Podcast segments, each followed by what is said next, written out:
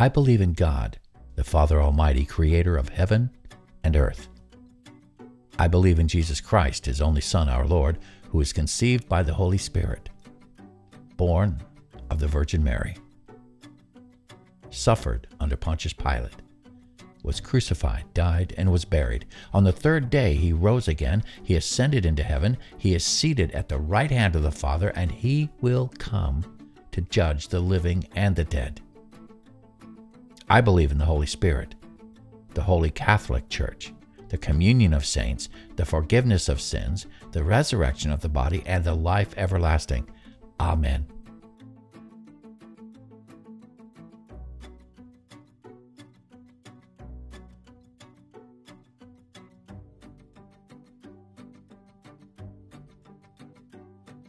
Greetings and salutations.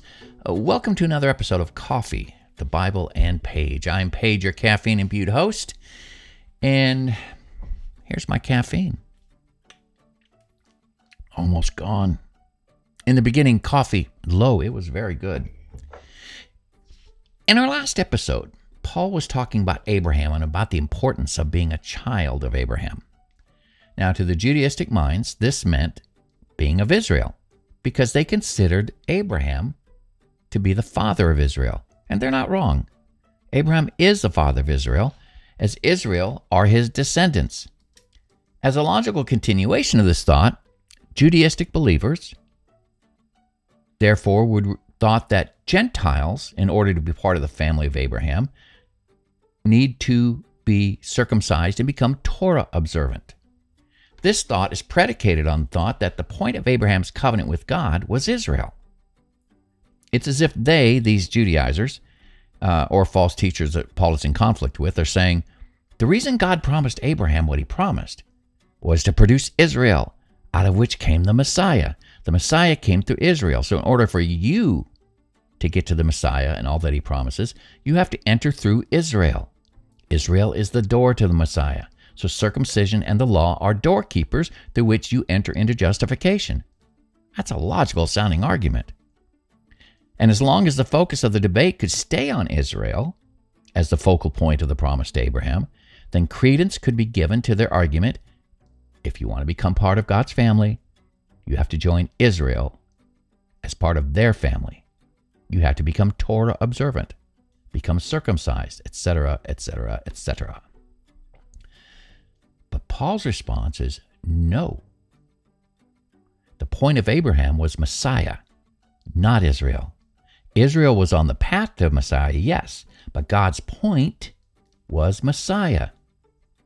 Paul has asked the Galatians this question Did you receive the Spirit by observing the law or by believing what you heard? Paul's opponents were undoubtedly not ready to admit that Abraham was justified by faith in God's promise. In fact, how else could Abraham be justified? Abraham lived 400 years before the giving of the law. The law wasn't even in the picture yet. And Abraham was still justified. This is Paul, part of the basis of Paul's argument. Paul's opponents might continue to argue, saying the giving of the law at a later time changed the basis for a person's entrance into salvation. In other words, the Mosaic covenant, based on the law, superseded and replaced any previous covenant given to Abraham. Now, they shifted the focus from Abraham's believing God's promise to the entrance of the law via Moses. Now, Paul anticipates this objection, and he draws on the knowledge of wills and covenants to present his next argument. Paul's goal is to show that no new development could change the promise made to Abraham. His enemy's objections would be yes, God promised Abraham something and Abraham believed, but then God brought the law, and that superseded this promise to Abraham. So in verse 3, I mean, sorry, in chapter 3, verse 15, Paul begins his argument. Brothers and sisters, let me take an example from everyday life. Just as no one can set aside or add to a human covenant that's been duly established, so it is in this case. In other words, once a covenant is in place, it's permanent. The Abrahamic covenant is therefore permanent and still in effect. In Genesis 15, the passage from which Paul quotes when he says, Abraham believed God and was credited to him as righteousness, where you read the story of this covenant that God made with Abraham. So the Lord said to him, Abraham, bring a heifer, a goat, and a ram, each three years old, along with a dove and a young pigeon. So Abraham brought all these to him, cut them into, and he arranged he cut them in two, and he arranged the halves opposite of each other. The birds, however, he did not cut in half. Now the birds of prey came down from the car- on the carcasses, but Abraham, Abraham drove them off. All right, so picture this: sacrifices split in half, with a path in between the halves. As the sun was setting, Abraham fell into a deep sleep, and a thick and dreadful darkness came over him. And the Lord said to him, Know for certain that for four hundred years your descendants will be strangers in a country not their own, and they will be enslaved and mistreated there. But I will punish the nation they serve as slaves, and afterward they will come out with great possessions. You, however, will go to your ancestors in peace and be buried at a good old age. In the fourth generation, your descendants will come back here, for the sin of the Amorites has not yet reached its full measure. And when the sun had set, and darkness had fallen. This is the part that's kind of weird. A smoking firepot with a blazing torch appeared and passed between the pieces. On that day, the Lord made a covenant with Abraham and said, To your descendants I give this land. From the Wadi of Egypt to the great river, the Euphrates, the land of the Kenites, Kenizzites, Canaanites, Hittites, Perizzites, Rephaites, Amorites, Canaanites, Girgashites, and Jebusites. All of the Ite brothers. Now, let's look at this ritual here. If you and I were to engage in a covenant using this ritual over the sale, say, of a piece of property, we would take animals, kill them, put their carcasses on either side of this little path, and you and I would walk through this path, separating the carcasses, holding hands, and signifying to each other, So be it done unto me if I break my terms of this contract. And the other party would say the same thing, So be done unto me if I violate the terms of this contract. Basically, I'm saying I'm liable for the death penalty if I break this contract with you. And both parties are held to it. That's this covenant. But in this case, only God walks between these two severed halves of animals. This is God signifying, so be it done unto me, if either you or I violate this covenant. Whoa. God is saying, I'm willing to die if I break this covenant. I'm willing to die if you break this covenant. That just bends my mind in all sorts of different directions. God dying if I break this covenant. But isn't that what happened with Jesus on the cross? Jesus is God in the flesh. That's what John believed. That's what all the apostles believe. That's what I believe God in the flesh. And he indeed died for me because I transgressed. This is a point where Paul's detractors, and maybe even you might say, wait a minute.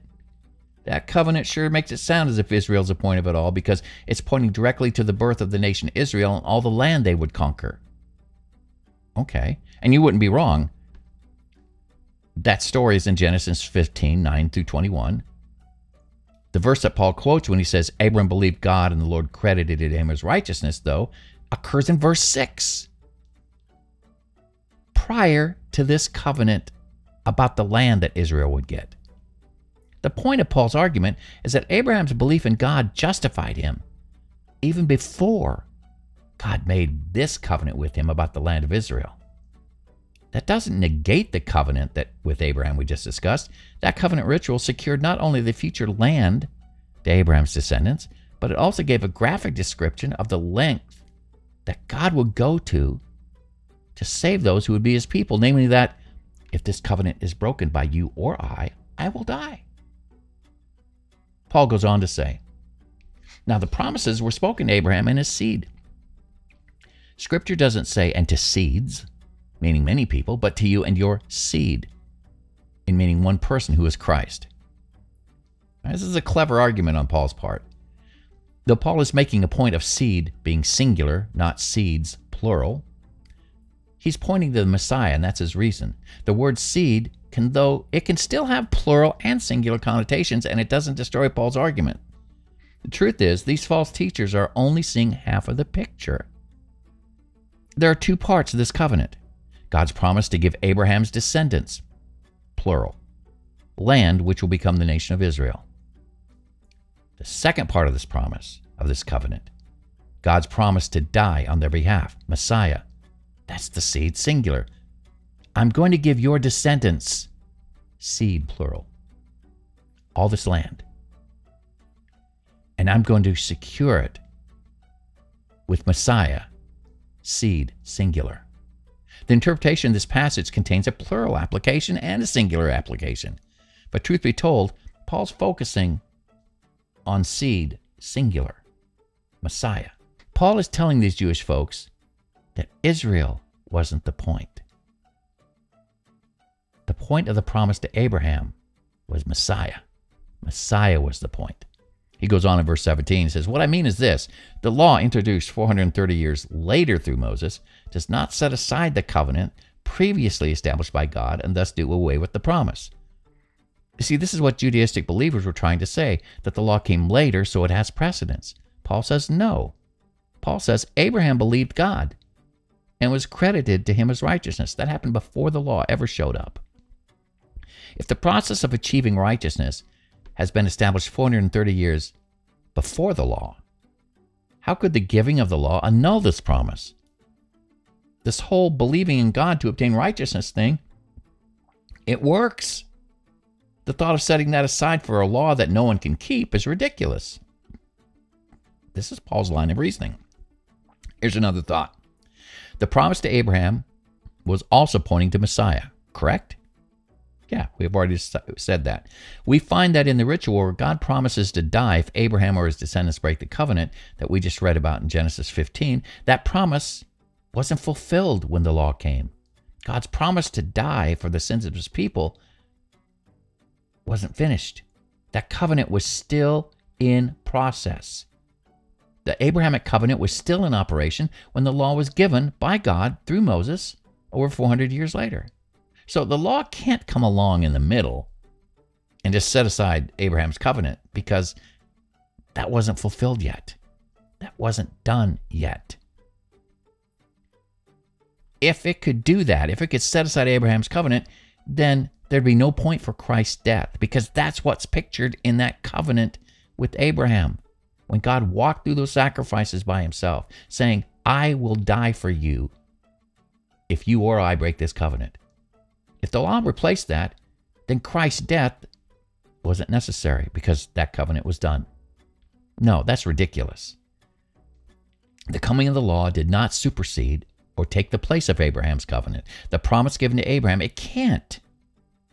The law can't replace that. The law cannot add or subtract from God's first and only way of salvation. Abraham believed, and it was counted to him as righteousness. Paul goes on to say, For if the, if the inheritance depends on the law, then it no longer depends on the promise. But God, in His grace, gave it to Abraham through a promise. God promised Abraham. There were no laws involved. It was a flat out promise from God to Abraham. And Abraham believed God, and it was counted to him as righteousness. See, the promise and the law are antithetical. They can neither be mingled together or combined. There are two separate topics of conversation going on here. One's about justification through believing in God, and the other one is law. Whatever else might be said about the law, this much is certain God saved Abraham through promise, not law. And the original path of justification is still operative, not law, in believing the promise. Verse 19, he goes on saying, Why then was the law given at all? Well, it was added because of transgressions until the seed to whom the promise referred to had come Jesus. The law was given through angels and entrusted to a mediator. A mediator, however, implies more than one party, but God is one. It's a confusing little sentence. But think of it this way mediators act between parties. Moses was a mediator between God and the nation Israel. There was Israel, then Moses, then God. Moses, the middleman. He was a mediator. Israel had told Moses, We don't want to talk to God directly. He scares us. Let him talk to you, and you talk to us. Moses was the mediator. He acted between God and Israel, and the law thereby came indirectly to Israel. They didn't hear it from God personally, they heard it from Moses, who had heard it from God. Now, this last phrase says, but God is one, suggests that in giving the promise to Abraham, God acted directly, unilaterally. There was no mediator. There was no mediator between God and Abraham. There was a mediator between God and Israel, Moses, in the giving of the law. This indirectly points to the superiority of the Abrahamic covenant over the Mosaic covenant. God went straight to Abraham, face to face, but went to Abraham's descendants via a mediator. Now, Paul has proven, at least to me, and maybe to the Galatians, that the only way of salvation is by means of the promise received through faith, which Abraham is the father. And the legalizers might object that the approach he's taken is assuming too much. If the way of salvation is by promise and the law brings a curse, I could see them making this argument. It would seem to follow that, Paul, you're saying that the law has no purpose at all in the scheme of salvation, or that the law actually opposes a scheme of salvation. that the law would be opposed to salvation would be an intolerable ex- conclusion for those Jews whose lives have been dominated by the law. The law is central to their view of salvation, how it works. Paul answers these charges by denying both conclusions and by establishing God's true purpose. He says, It was given not to save people, but to reveal their sin. It was temporary and it was inferior to the promise, because unlike the promise, it was given through a mediator, not face to face. So, to the question then, what's the purpose of the law? Paul provides as his first answer the law was added because of transgressions. That is, the law was given to make the transgressions obvious. Perhaps even to encourage them or provoke them to a new intensity. You see, in Paul's arguments in Romans 3 and 4, he says, though sin was in the world before God gave the law, sin was always not sin was not always known as such. It's law that reveals sin as, well, sin. In this act, law performs a function of showing one's need for a savior. Paul goes on saying in verse 21 if the law, therefore, is the law, therefore, opposed to the promise of God? Absolutely not. For if a law had been given that could impart life, then righteousness would certainly have come by the law. Another possible conclusion by the legalizers would be that Paul's view on justification is that Paul is saying the law becomes evil because it opposes grace as a true means of salvation.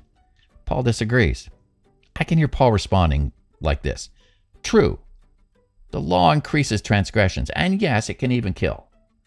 Still, the law isn't bad, it's good. In fact, it's so good that if a person could do what the law requires, that person would find life. It is a path to justification.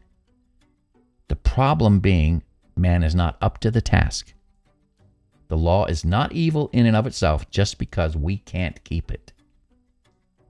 Let me say that again. The law is not evil in and of itself just because we can't keep it. Verse 22, Paul goes on saying, But the scriptures locked everything up under the control of sin, so that what was promised, being given through faith in Jesus Christ, might be given to those who believe, like Abraham. So if the law could be a way of justification, but man isn't up to the task, there's only one other path available to us, and that's through the promise that we just see that we see demonstrated in Abraham's life. Abraham believed God. It was credited to him for righteousness. Though it is impossible to find life through the law, the law fulfills its actual function by shutting all people up within the bounds of acknowledged sin. It condemns them.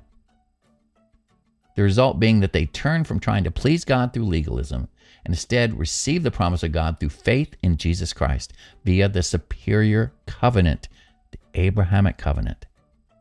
So you can see, seen from this angle, we can see that even the law flows from God's grace because it prepares people to believe in the gospel of the Messiah. Whew. I told you there was a lot in this chapter. Let's summarize real quick. One, Paul is showing the superiority of the Abrahamic covenant to the Mosaic covenant. 2. The Mosaic law is a way to be justified. 3. If you can keep the law in its entirety, you're justified. But man is not up to the task. 4. The only other option is to become a child of the promise, a child of Abraham, because Abraham believed and it was credited to him for righteousness. 5. The result of embracing that promise, i.e., believing the gospel, that is the basis for our justification. 6. And the last point becoming a child of Abraham is no longer a purely Jewish thing. Child of Abraham It's anyone who believes as Abraham believed, which blows the door open for Gentiles to come in and to become members of Abraham's family. Whew, a good place to stop. Folks, I hope you have a wonderful, fabulous day. There'll be more tomorrow. This is Paige. I'm out of here. Bye bye.